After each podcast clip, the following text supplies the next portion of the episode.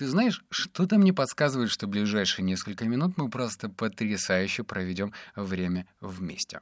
Так что давай-ка внимательнее. Я подготовил для тебя 10 выводов из книги номер 69 «Бизнес для банков». И как понятно по названию, это прям нетипичная литература. Я имею большущий опыт э, в чтении разных книженций в рубрике «Бизнес». И ты знаешь, некоторые хочется просто выкинуть, другие сжечь, третьи забыть навсегда. И это книга, которая точно не относится к этим категориям.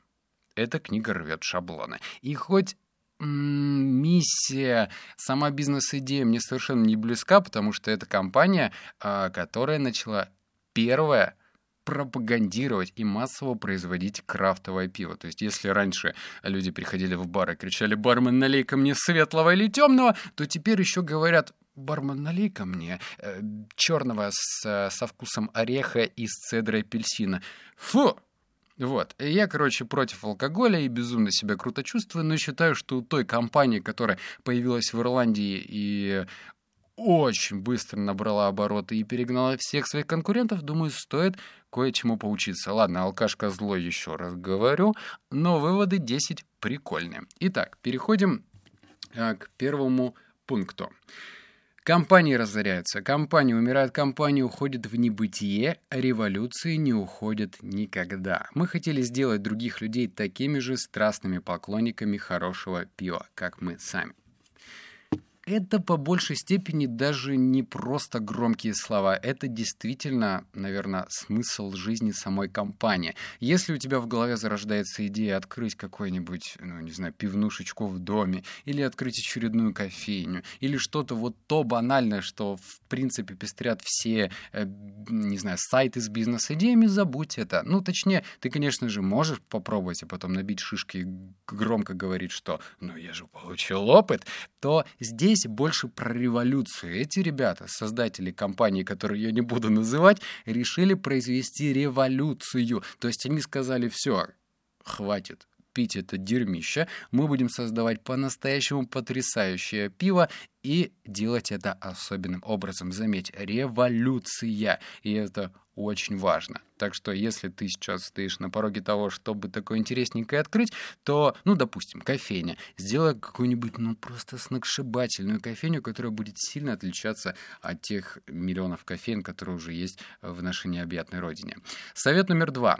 Мой совет к тем, кто просит совета. Не забивайте себе голову, советы нужны пустоголовым болванам, ваша задача нащупать собственный путь. А, да, кстати, в книженце очень часто присутствует ненормативная лексика, так что кто у нас особенно э, чувствителен, не читайте. В общем-то, мне частенько прилетает сообщение из разряда «ну, дай совета». Вот если ты когда-нибудь кому-то писал что-то подобное, то знай, как минимум ты делаешь это неправильно. Тебе вообще не стоит ни у кого брать совета. Прям ни у кого. Начиная от родителей, заканчивая друзьями или э, эфемерные бизнесмены-миллионеры, коих в Инстаграме пруд пруди, ни у кого не спрашивай совета. Здесь та самая история, когда, ну не то чтобы сердце тебе будет подсказывать, но какой-то внутренний человечек — однажды, ну вот он как-то постучится тебе, вот гляди вот так, и скажет, давай-ка это попробуем. И когда у тебя появятся мурашки, когда ты поймешь, что нифига, я прям по-настоящему этого хочу, то, наверное, этим стоит заниматься. А спрашивать совета, собирать мнение туфта полная, и не стоит выеденного яйца. Пункт номер три — Разблокируйся мой телефон. Ага. Поиск дефицита на рынке — это устаревшее заблуждение, которого место на свалке. Узкая специализация поможет создать новую категорию продуктов. Это опять же про то, что некоторые бизнесмены подходят к выбору ниши как, ну, вот здесь не занято, э, дай-ка я, или рынок недостаточно полон, скажем, эм, есть 99 компаний, которые занимаются перевозкой щебня или леса. Я стану вот сотой компанией, потому что вот, например, в Казахстане их больше, а на территории Украины их меньше. Вот я, я посмотрел, посчитал, и я стану этим. Вот так делать не нужно. Понимаешь? То есть тобой изначально движут цифры. И эти цифры, ну, э, которые по большей степени святые, э, снятые с потолка, они приведут тебя к тупику. Если изначально ты движим бабками, то ни к чему хорошему это не приведет. В тебе должен сидеть фанатик. И этот фанатик должен яростно хотеть сделать что-то крутое. И этот фанатик не будет размышлять категориями, ну как же, вот строительной плиткой занимается мало, я тоже буду. Нет, будь фанатичен, будь прям извергом. И это не громкие слова. Правда, если ты еще не испытывал на собственной шкуре подобное, то ты можешь испытать. Ну, через самопознание, через понимание того, что ты хочешь, но испытаешь. Давай дальше. Пункт номер четыре. Защищайте назначенную цену, как разъяренный ротвейлер. Если покупатели пока не готовы оценить вас по достоинству, будьте уверены, этот час не за горами. Это история, и точнее этот вывод о том, что ну вот мало у тебя оборотного капитала, небольшая выручка, и приходит тебе клиент, который начинает колянчить скидку. Вот прям, ну давайте скидончик, а потом... А, вот это еще, знаете, коронная фраза, когда говорят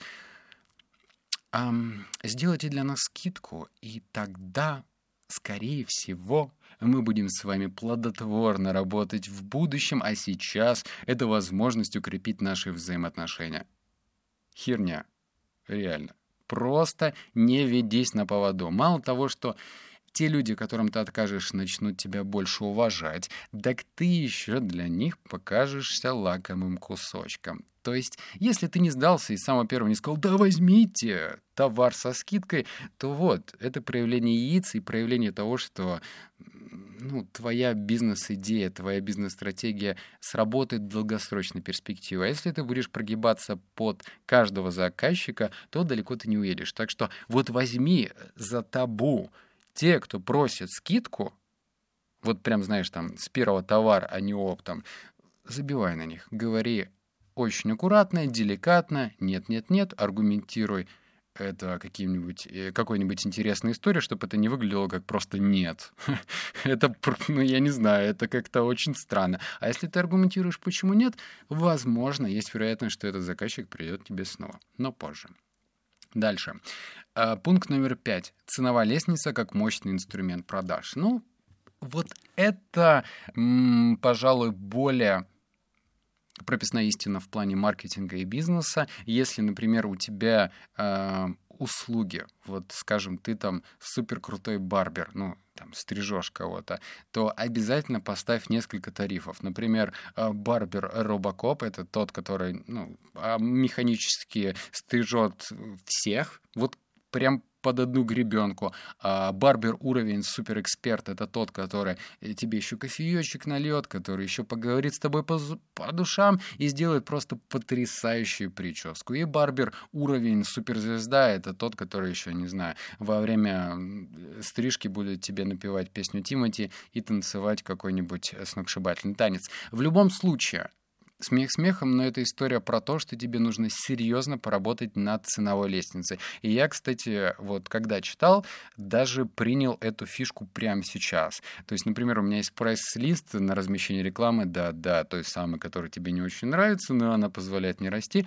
И там я вместил такую штуковину, как э, сравнение моей цены с Артемием Лебедевым. Вот у него рекламный пост стоит 150 тысяч, а моя скромная цена выглядит как козюлька, поэтому я разместил там просмотры подписчиков, чтобы для сравнения рекламодателей, это работает. Правда.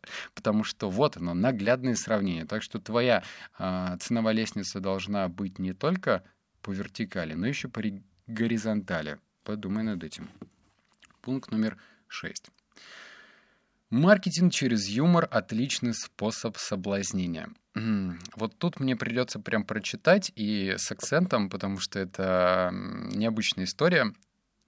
Как обычная подставка под пивную кружку привела полмиллиона репостов. Но вот, вот еще раз вдумайся.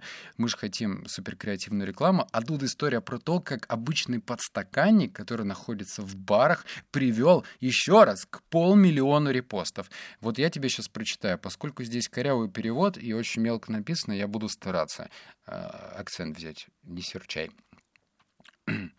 Алло, панк! Быть подстаканником не фунт изюма. День-деньской я качую по столу, как цыганка. На меня ставят бокалы и кружки. С виду я красотка, но век мой недолог. И я прекрасная выдумка. Если ты намерен промочить меня насквозь, смять и погубить, уваж мою последнюю просьбу. Дай мне погибнуть, захлебнувшись восхитительным пивным и вот не буду называть тебе название, я хочу пасть во имя пивной революции, а теперь пей свое пиво, мерзавец. Вот примерно так написана вся эта история на обычном подстаканнике. Вот и чего это стоило. По большей степени пивные крупные компании предоставляют как э, инструмент маркетинга свои подстаканники бесплатно. Ну, точнее, они, конечно же, входят в стоимость, но они предоставляет их. И, как правило, там такой, знаешь, красуется огромнейший логотип, который никакой пользы-то и не несет. А эта компания решила взять и использовать это с креативом. И вот полмиллиона репостов. Круто же. Пункт номер шесть.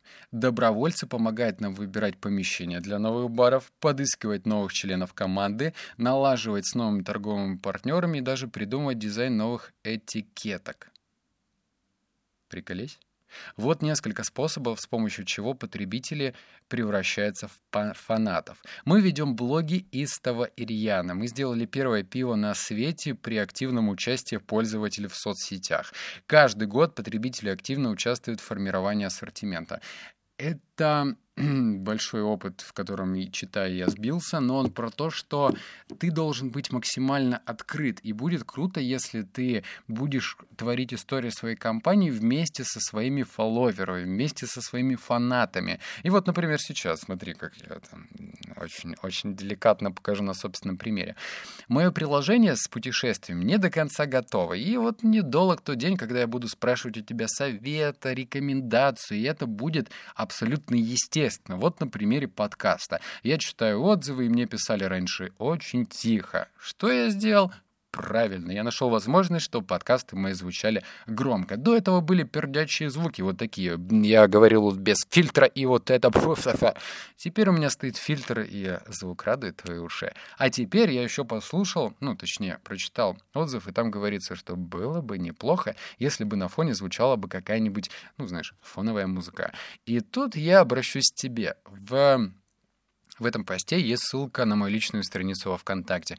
Будет круто, если ты сбросишь ту фоновую музыку, которую бы ты сам хотел, чтобы она присутствовала в этом подкасте. Это эксперимент, не знаю, что из этого выйдет, может быть, кому-то понравится, может быть, нет. Но давай попробуем. Если ты тот человек, который, ну, вот этот вот э, вот эта вот тишина и рокот кузнечиков э, тебя беспокоит и бесит, ну, скинь мне какое-нибудь музло, я попробую подставить и посмотрим, что из этого а, будет выходить. Хотя мне казалось, что это самобытно вот так, знаешь, в тишине болтать. Ну ладно. В общем, ссылочка есть отправляй. Вот, я тебе на собственном примере показал, что если бы я не прислушивался к твоему мнению, то это было бы как-то, ну, на автоматизме не очень интересно. Пункт номер семь. Если вы время от времени не цепенеете от ужаса, вы недостаточно усердны. И тут как раз э, рассказывается история про их рекламную кампанию. Мне опять же придется включить какой-то странный акцент, и все-таки. Пиво. Пиво называется «Привет, меня зовут Владимир». Эм, а на этикетке написано, ну, короче, изображен Путин в стиле поп-арт и надпись «Я пиво для сверхгетеро человека, который ездит на лошадях голый по пояс и носит ножи, но я не для геев». Понимаешь, да? Это вообще не согласованная акция. Ребята находятся в Ирландии. Ну, понятно, что Путина, пожалуй, знают все от Южной Африки до Северо-Монгольского округа. Но они просто взяли и сделали такую историю. И выделились. Про них написали огромное количество разных СМИ совершенно бесплатно. И это круто.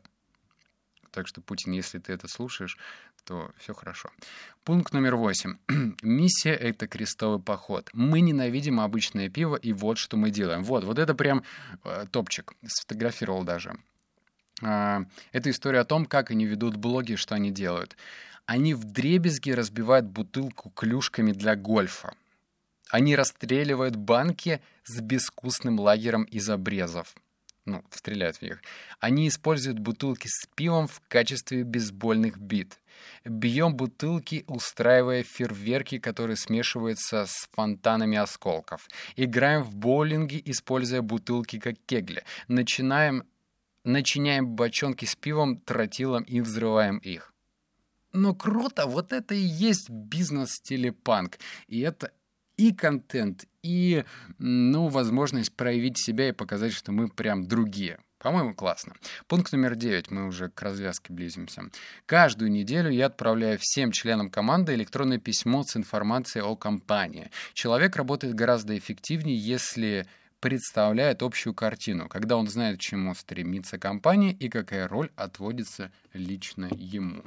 И это, ну, такой своеобразный дайджест, который не просто можно, но, по словам автора, нужно отправлять всем членам команды, потому что даже если это ну, просто менеджер по продажам, неважно, или он какой-нибудь пиар-директор, отправляя ему какую-нибудь сводку новостей своей компании и конкретно прописываю роль, потому что таким образом он будет более включенным. А если он будет прорабатывать э, до автоматизма каждодневные задачи, то скоро он выдохнется, и ему станет все неинтересно. Так что прислушайся к советам этих ребят.